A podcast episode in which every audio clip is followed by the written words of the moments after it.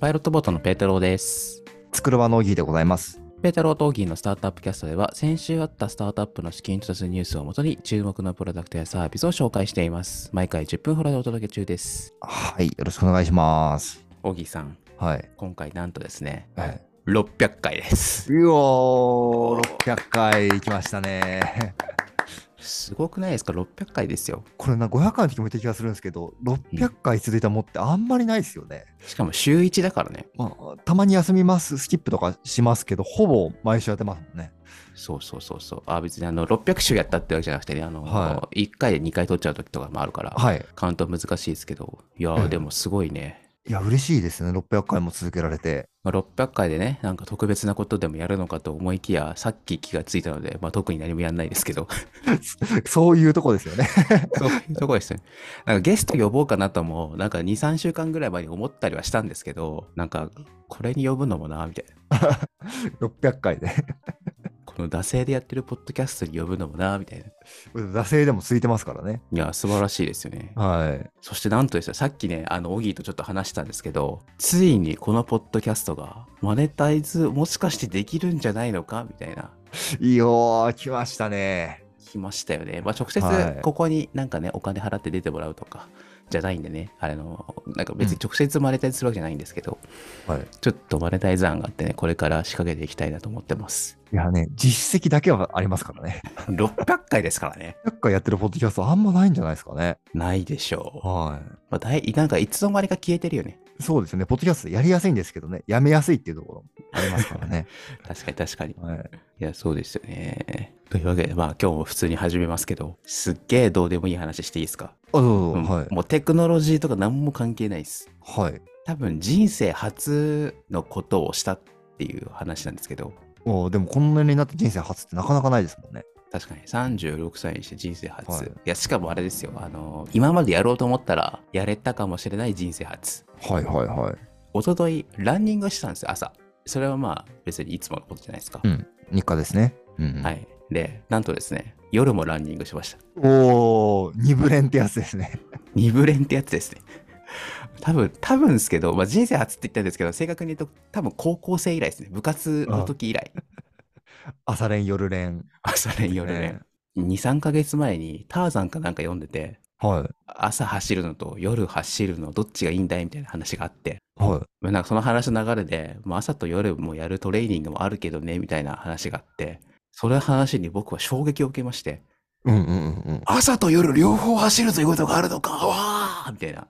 あー確かにね。うんうんうん。いやまあガチアスリートの人はさておきあのなんですかね市民アスリートって言えばいいですかね市民ランナーレベルでね。市民ランナーレベルからのな何あの結構サブサブいくつみたいな目指してる人はいからすれば、何を言ってんねんお前って感じだと思うんですけど私は別にそんなことないですから、普通の人ですからね夜練する、そうそう、二部練する人あんまり聞かないですよね。 聞かないよね普通の趣味でね趣味でやってる、市民ランナーでも結構走ってる人でもあんまりしないと思いますよ。いや そうだよねはい、っていうすごいどうでもいい話でしたどうしちゃったんですかちなみに。あ いやまあ朝は普通に走るじゃないですかはい。で一昨日ねなんかすごい暑い日だったんですよえもう半袖で過ごしてもいいみたいな日でー、そうでしたね。30度近くありましたもんね、実はね。 30度はないでしょ。25度ぐらいでしょ。 20後半、27度ぐらい。あ、そんなあったのはい。まあまあ、まあ、とにかくその夏みたいな日だったんですね。はい。その日、たまたま結構移動が多い日で、はい。はい。ので、僕、あと朝で走って汗かくじゃないですか。はい。ね、あの、で、また移動が多くて汗かくじゃないですか。はい。はい。で、ずっと汗かいてるんですね。えー、で、家帰ってきて、なんか、ランニングしたみたいに汗かいたなって、ふと思ったんですよ。そ したなるらほ、ど。あランニングすればいいんじゃね今から。どうせ汗かいてるし、みたいな。なんか、多分あれなんですよね。あの、なんか移動も多かったし、ずっとテンション上がっちゃったんですよね。あーでも、その表情わかります。あの、なんかせっかくシャワー浴びんだったら、ランニングしてからシャワー浴びようみたいな。あ そうそうそうそうそうそう。みたいな感じでした。なんか強くなれそうですね。 特にオチはないんですけど、あでもそのせいかわかんないですけど、このポッドキャストやる前に走ったんですけど、なんかいつもより速かったですね。調子よかったです。やっぱ2部連聞いてますね。そうそうそうそう。いや、こないだ、先週だか先々週だかに話した、あの、スマートシューズ、オルフェさんとかをね、もし使ってたら、なんか朝と夜で、なんかストライドがどうのこうのとか、走り方確かがにどうのこうのって話できたんですけど、ちょっと使ってなかったんでね、分析ができないですね。えーただ頑張りましたっていう話です。いや、お疲れ様でした。はい。すごいどうでもいい話でした。というわけで、今日の本題行きましょうかね。よろしくお願いします。600回目。はい。 600回目。いや、ここからは、今まではもうどうでもいい話でしたけど、ここからはちゃんといい話しますよ。はい。一件目行きましょう。位置情報共有アプリ Foo を運営する Link、ミクシーから最大20億円の資金調達を実施。最大っていうのは多分あれでしょうね。とりあえず10億調達して、なんか条件次第でまたなんか5億追加とか、そんなイメージだと思います。あ確かに最大ってこともあんまり見ないですね。なるほど、そういうことですね。で、まあ、何をやってるかっていうと、位置情報共有アプリ Foo。えっと、位置情報共有アプリ Foo を運営しています。WHOO で Foo です。ちょっと O が長いんですね。 O が長いですねふうって感じですね。あの、Z 世代コミュニケーションに詳しいとか、あの Z 世代のことを学んでる方々はですね、あのゼンリーっていうアプリを覚えてると思うんですけどう、んうん。まあ、例えば僕とオギーがゼンリーを入れてますと。で、まあ、例えば待ち合わせするときとかの中に、まあ、オギーはどこにいるかようわからんと。いうときに、オギーのゼンリー調べて、まあオギーはここにいるっていうのがわかると。うんまあだから相手がどこにいるかわかるアプリってことですね。はい。を結構日常的に使ってると。うんうんうん。で、まあ待ち合わせとかに使うのかと思いきや、例えば、なんかオギーに連絡したいなと。多分ですけど、会社にいるとか、まあ、Z 世代なんはでい学校にいるとかだと、うんうんまあ、なんか、まあ、若干忙しいというか、うん。可能性あるじゃないですか。でも、家にいるんだったら、まあ、多分暇だろうと。うんうん。まあ、推測立つわけですよ。ので、じゃあ家にいるから、じゃあ連絡するか、みたいな使い方をしてたらしいですね。なるほど。うん。ちょっと僕らから、僕らから、少なくとも僕からすれば、ちょっと何を言ってるのかよくわかんないんですけど、もう難しい世界観です よね。でもなるほどなって感じですね。まあ言ってることはわかる。で、ただね、そのゼンリーがね、あの、2023年の頭ぐらいだったから、あの、なくなっちゃったんですよね。そうなんですね。はい。で、じゃあ代わりどうすんだと。まあ、前理がなくなったからそのまま使わなくなるって可能性もあるし、まあ、他の人はがい出てくるっていう可能性もありますと。うんうん。その時に名前上がったのがこの風なんですよね。なるほど。で、今回ミクシーから資金調達しましたと。っなるほどな。てことはやっぱりあれなんでしょうね。位置情報共有アプリは Z 世代からすれば必須だったんでしょうね。結構需要があるってことなんですね、これは。ねえ。で本当に、まあ一応 Z 世代って言っちゃったんですけど、どうなんだろうね。上の世代とかも使うのかね、これ。あんまり使うイメージないですよね。待ち合わせだったらね、東京駅何時集合ででも、あんまりもうその後は置いたくないですよね。うん、今どこにいるのって言って、どこ、どはこいどこにいるみたいなね。2023年3月にはダウンロード数1000万突破したとすごいかでですす。ね。いいですよね。この大人によくわか、大人にっていうか僕らはわからないだけかもしれないですけど、大人によくわからないのを多分、まあ、その世代の方が作ってると思うんですけど、ちょっと社長が何歳かわかんないですけど、パッと。え気になる、これちょっと。うん世界170カ国で使ってるって書いてあるわ。すごいっすね。 170カ国ほぼじゃないですか。ゼンリーがなくなったからかな。ええ。リプレイスしてますね。すごいね。ちょっと使ってみたいですね。まあ、っていう、ゼンリーの代わりになるグローバルアプリが出てくるかもしれませんっていう話でした。ええ、面白い。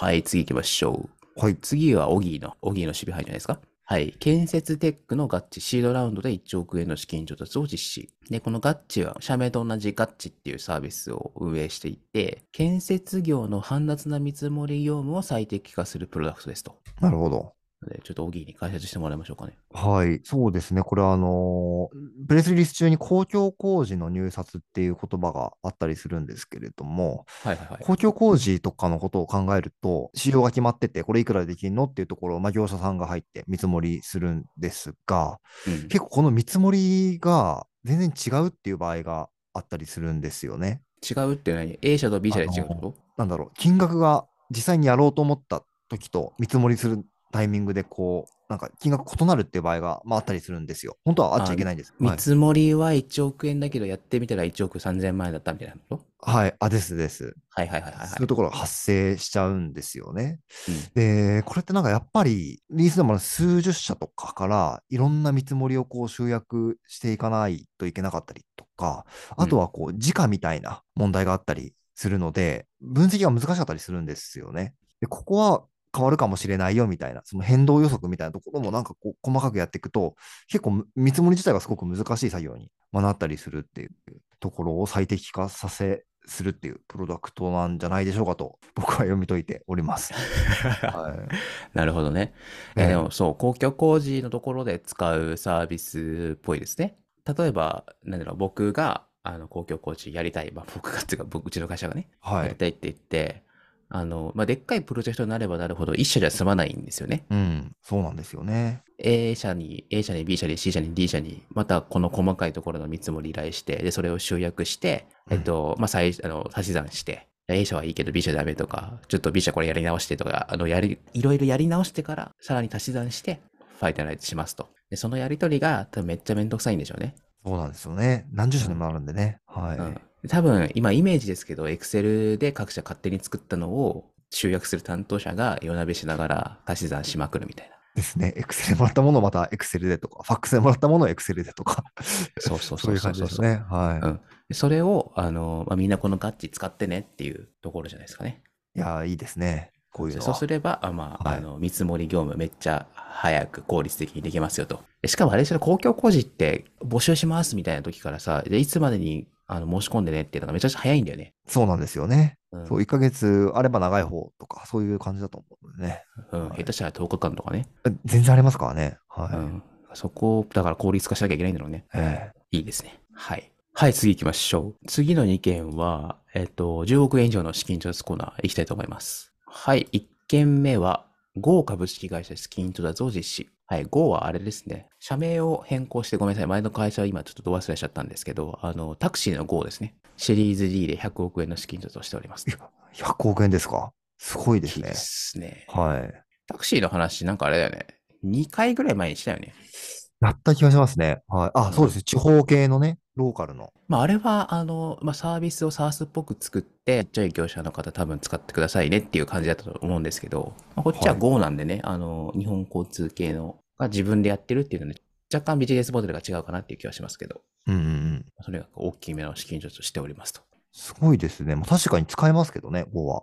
はい、次行きましょう。本日最後です。株式会社箱物がシリーズ C で38.5億円の資金調達をしております。これも大きいですね。えっと、箱物は何かっていうと、ウェルネス系のサービスですね。ウェルネス産業向けオールインワン基幹システム箱物と言っておりますと、ちょっとごめんなさい、オールインワン基幹システムって言われても、なんか何のこっちゃっていうか全然わかんないんですよね。そう、まずウェルネス店舗ってなんじゃいっていう話だけど、まあおそらくあの、スポーツジムとか、ああ、そういうことですね。はいはいはい。はい、そういうのをイメージしていただければいいんだと思うんですけど、とで、そこの店舗、まあ、て店舗というか、そこの管理してる人が使うしてる、使うサービスですと。は店舗があって、まあ、当然入会手続きしなきゃいけないですよねと。うんうん。とか、あと、一時、このこの時間に一人使えますみたいなのとか、ああまあ、先生を予約するとかもあるじゃないですか。ああ、なるほど。で、当然決済もあるので、まあ、そういうのを全部スマホからできるよっていうするサービス。うんなんかちょっと小売りとかとは違いますもんね。会員制だったりとか、時間利用とか、そういうのに対応してるんですかね。そうね、す。そうね。で、まあ街中見てもらえばわかると思うんですけど、ジムとかね、結構いっぱいあるからね。めっちゃありますよね。最近どんどん増えてますよね。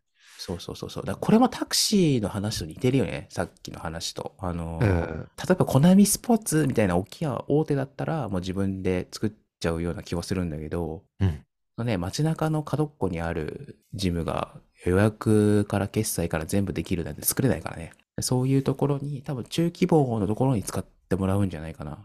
ちょっとこれ違ったならるほど申し訳ないんですけうどんう。んうん。うんっていうところでございました。はい。面白いですね。ありがとうございます。あーでも、小売りとかとはまた違うところの領域でね、あるので、なんかこういうのは面白いですね。業界に特化してるサービスっていう感じがして。ああ、そうですね。店舗のところはね。